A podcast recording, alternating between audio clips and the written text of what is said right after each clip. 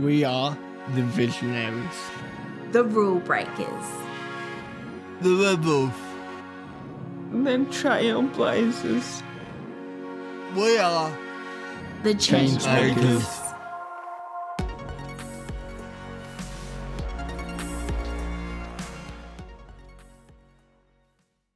We want to recognize the traditional peoples of this continent whose land was stolen nearly 250 years ago.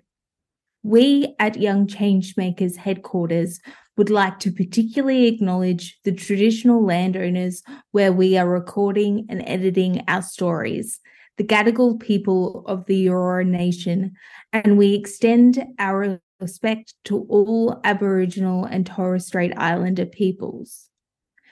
The rich storytelling history of the world's oldest living culture is what we proudly pay respect to when we share stories at conversations with changemakers.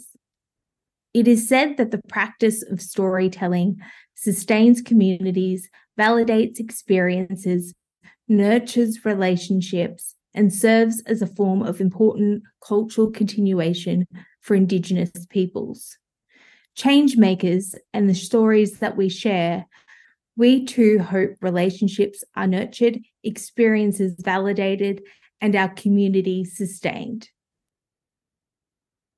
In conversations with changemakers, people are sharing their authentic stories with us. This episode comes with a content warning about mental health crisis and violence towards people with disability you can always reach out to the Changemakers team for a chat, or if you need immediate assistance, you can call Lifeline on 13 11 14. Today on Conversations with Changemakers, we're joined by Rosemary Kayess. Rosemary is an Australian human rights lawyer disability rights activist, researcher, and academic. She is a senior research fellow at the University of New South Wales Faculty of Law and the chair of the UN Committee on the Rights of Persons with Disabilities, having contributed to the Convention on the Rights of Persons with Disabilities in 2004. Rosemary is a rebel and a change maker. She takes no bullshit, fights ableism like a pirate, and is tearing down the walls of segregation to ensure all people with disability are an integral part of society across the globe and is always making sure that people with a disability are seen on an equal basis with others. Uh, it's lovely to have you, Rosemary. Thank you, Ellie. What a fabulous introduction. Is that your description of me, or because um, I'm quite happy to own it? It's Is that okay? That's our description cracking, of you. It's a cracking introduction. Thank okay, you. good. I'm glad you found it that way. That's how we think of you. Um, now, you have been fighting for the rights of people with disability for decades. And I guess the hard first question is that we have rights, we have legislation, we have UN conventions, but as we have seen with the Disability Royal Commission, people with disability are still um, treated like second class citizens in this country. How, what advice would you offer to people like the change makers in this program um, who want to be effective advocates for disability rights in their everyday lives when they come up against such poor treatment? Um, I suppose, I mean, for me, it's understanding the fundamentals, and the fundamentals are ableism. So, understanding what underpins a lot of that attitudinal change, uh, that attitudinal um, belief system that somehow there are typical modes of the human condition that are what's required to to live a life of value. And if we can understand that we can understand what we want to change. And so it's about trying to get people to see that we are all quite diverse and that the human condition is an infinitely varied condition and that everyone um, has equal value to contribute. and for change makers, for young change makers, it's about being yourselves, about living, you know, your life and um, not accepting that narrow normative framework that other people like to impose. Rosemary, do you believe that there can be true equality and inclusion for people with disability while any kind of segregation exists for people with disability? No. I know that's a, a really simple answer, but yes, no. I mean, fundamentally, segregation goes to the heart of of ableism. I mean, it, it's it's ableism writ large. Like they are saying quite fundamental uh, what it's what segregation is saying quite fundamentally is that we are different in some way and we need special things that are different and segregated and isolated from the community that we are somehow inherently vulnerable and are needing of need of care, treatment, and protection, and that of our lives. Okay. Um, and that's not true. I mean, we are yeah. we are not, you know, mm. vulnerable. We are not inherently only need, in need of care, treatment, and protection.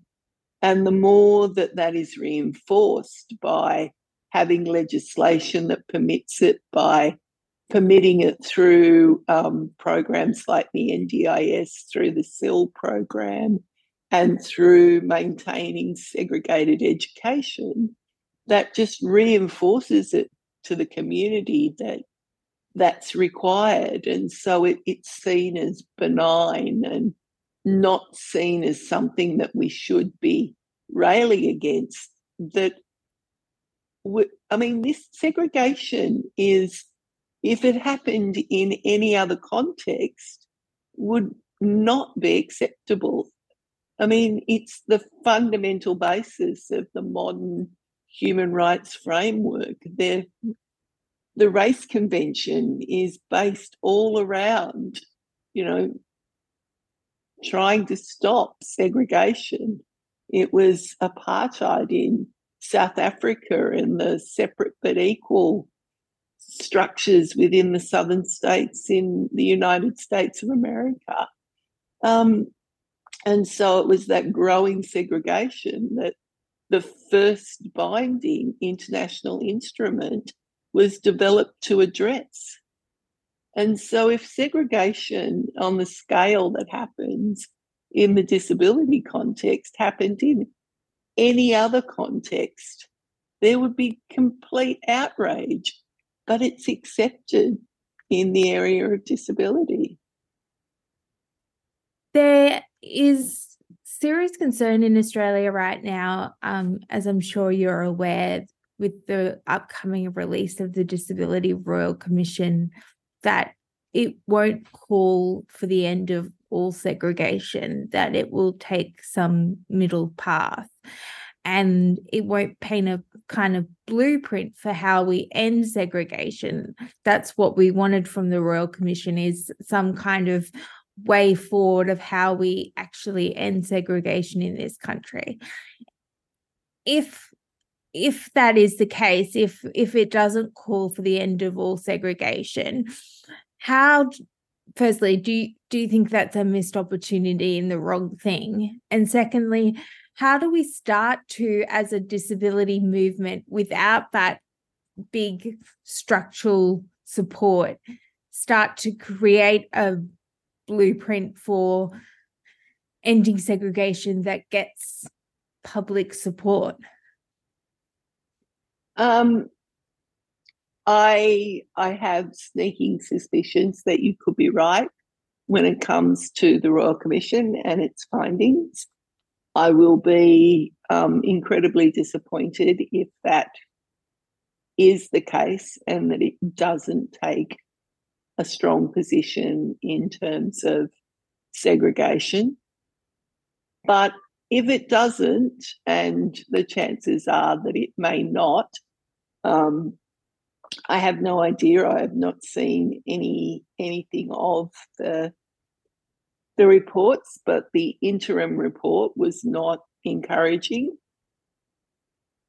What we need to do is to hang on to the human rights principles that were supposed to underpin the Royal Commission. And the human rights principles are quite clear that segregation is against the objects and purpose of the Convention on the Rights of Persons with Disabilities. And segregation is inherently discrimination. And so I think what we've got to do is continue to argue that segregation is not acceptable.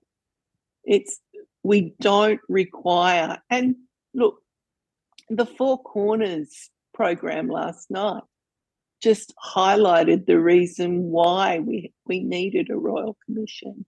And it was on the basis of segregation in and capture of people's lives where the accommodation that they're in and then the, the support they receive all come from the same service provider, which creates a closed environment. And it's very difficult for people. They are just drivers of violence and abuse and exploitation. Now, we've had a Royal Commission, we've had a complete change of the service sector um, in the transition through to NDIS. And we're still getting the same reports of violence, abuse, and exploitation that were happening in the lead up to the Royal Commission.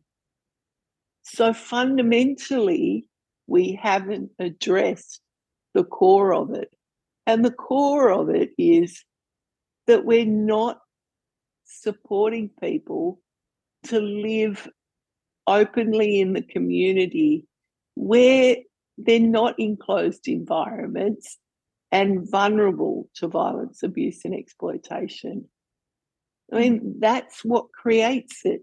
People can get away with it because the oversight doesn't have the reach, they don't have the mechanisms.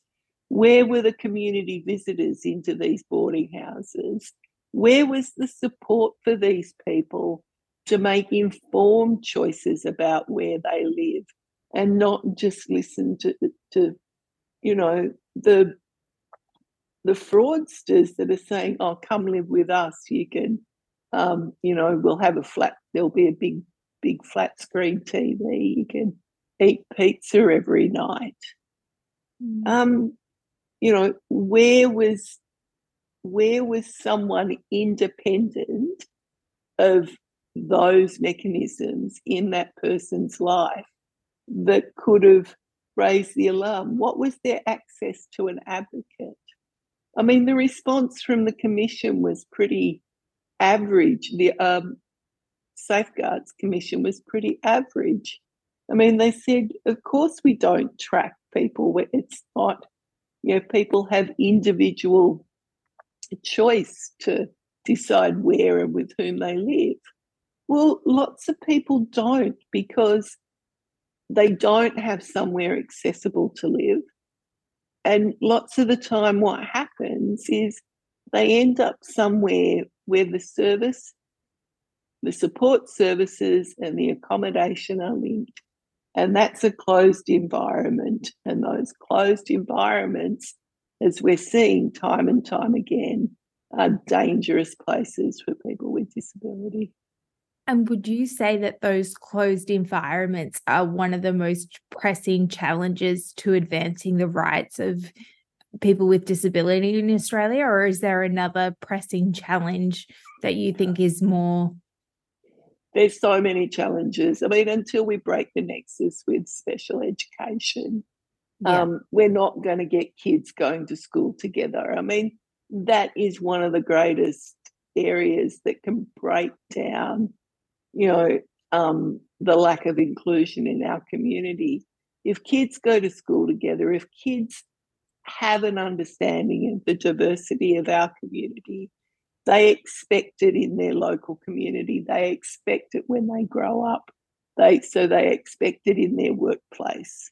Mm. You know, they recognize. Rosemary, I I saw a poll the other day that said that Yeah. 52% of parents would prefer that their their child not be in a classroom with a child with disability. 52%. How do we change that thinking? In in 2023, for 52, more than half of parents to think that it is better for their child to be in a classroom without children with disabilities like that is that is keeping the special schools open as much as anything else as well Well, there's a failure there in terms of the type of survey that would have been done. I mean, you if you drill down deeper with those people, it would be um, they don't want their child to miss out on any education opportunity.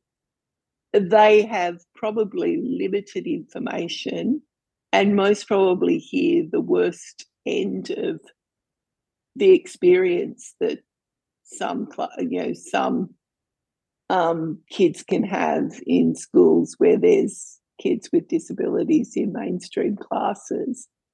You know they hear the extreme they never hear the regular. Yeah. And so people are responding on very limited information. And being an, asked a very superficial question you know, do you want your kid to go to school with somebody, you know, with other children with disability? And the only thing they might know about kids with disability is that, you know, some kids can act out. And so they're immediately going to say, well, no. You know, they want the best for their child. That, yes, is understandable, but just responding with that very simplistic answer then sets up that narrative in the public domain Mm. that half the population don't want kids with disability. Yeah. In their schools. yeah it does And Um, it paints kids with disabilities as the problem. What the problem is, is there isn't the resourcing in the schools to ensure that we have true inclusive education. It's not the kids with disabilities, no it's the failure of the system. Absolutely.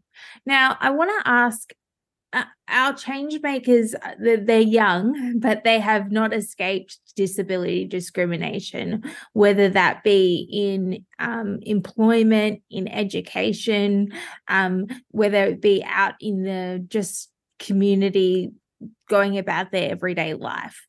And what a lot of them want to know is when they come up against hard hardcore discrimination what is the first thing they should do what what can they do? What should they do? Um you know it's all right to if you know the uh, disability discrimination act backwards and forward but you know a lot of them don't and a lot of them can't. Um but they don't know what to do to protect their rights.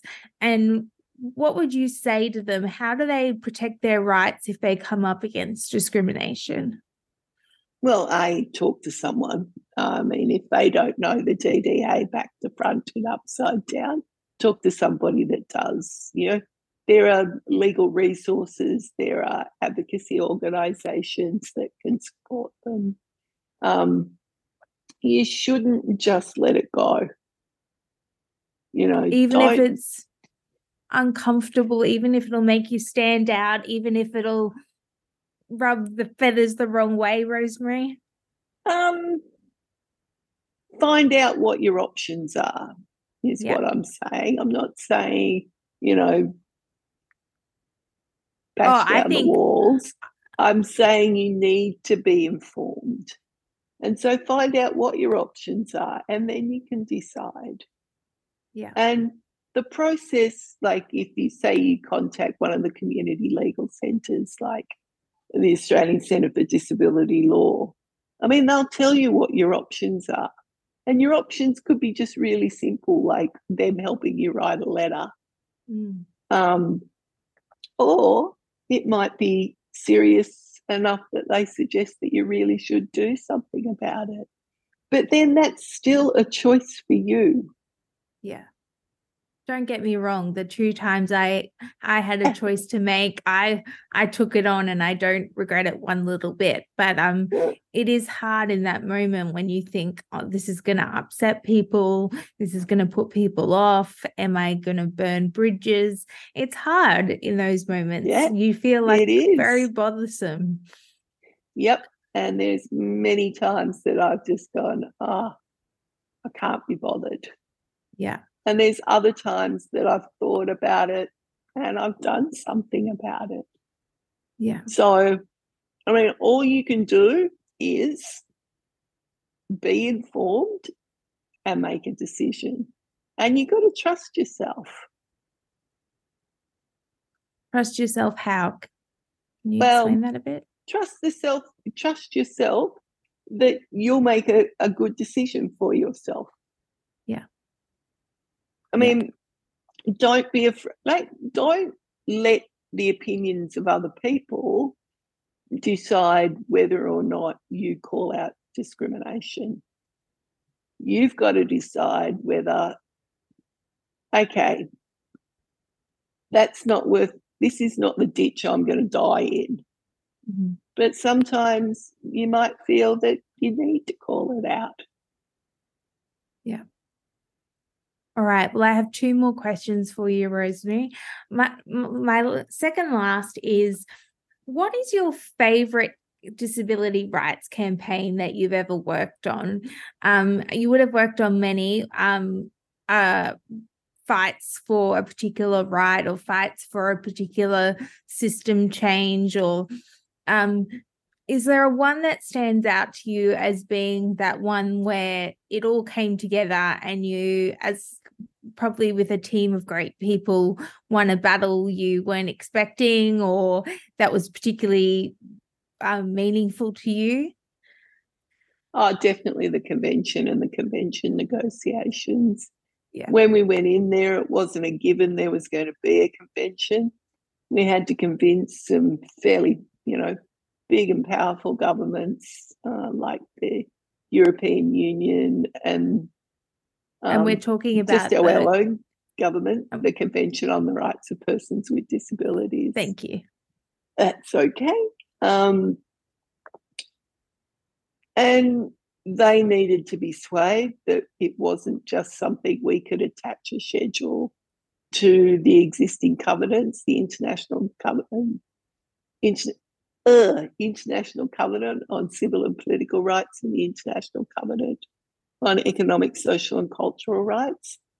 It was something that we needed to have a dedicated convention for.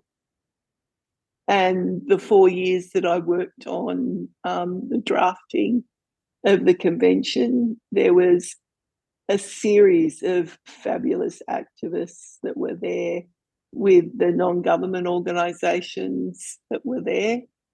Um, and I was on the Australian government delegation, and it was probably the the most important um, area of activism for myself.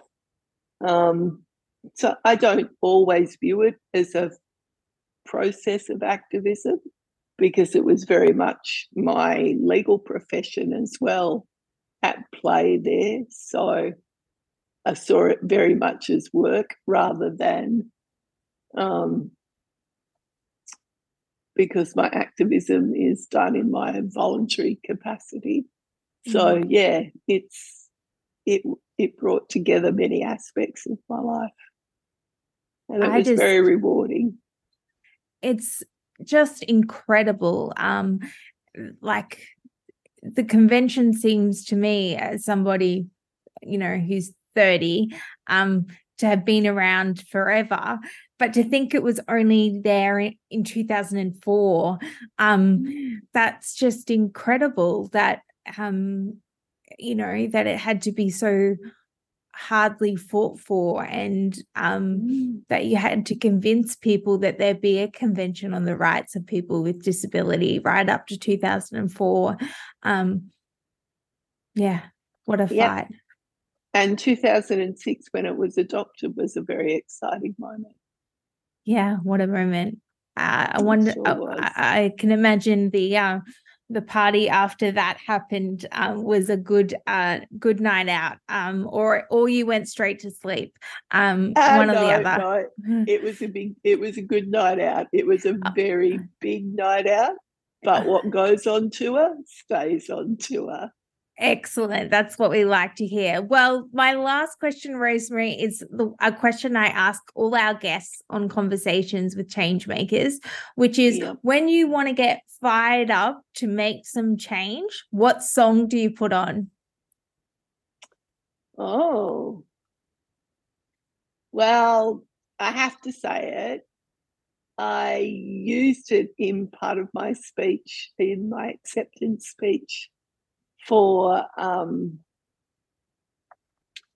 the Human Rights Medal, and it would be Hilltop Hoods, Nosebleed, se- nose, nosebleed section. Section. That's one of mine, Rosemary. That's incredible. There Oh, isn't it great? I love the Hilltop It Hoods. That's Yes. such a great choice and it means i don't have to whittle it out of my top three because it'll be on there so thank you. Oh what a song. I love it. You really a are a rebel.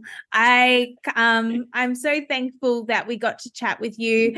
Um you're an icon of the australian disability rights movement and uh we are so lucky to have you on conversations with change makers and just involved in this program. Um it is such a treat. Thank you so much. Thank you very much, Ellie. I think you're being very generous with your words, but thank mm-hmm. you. It's been great. thank you bye Cheers.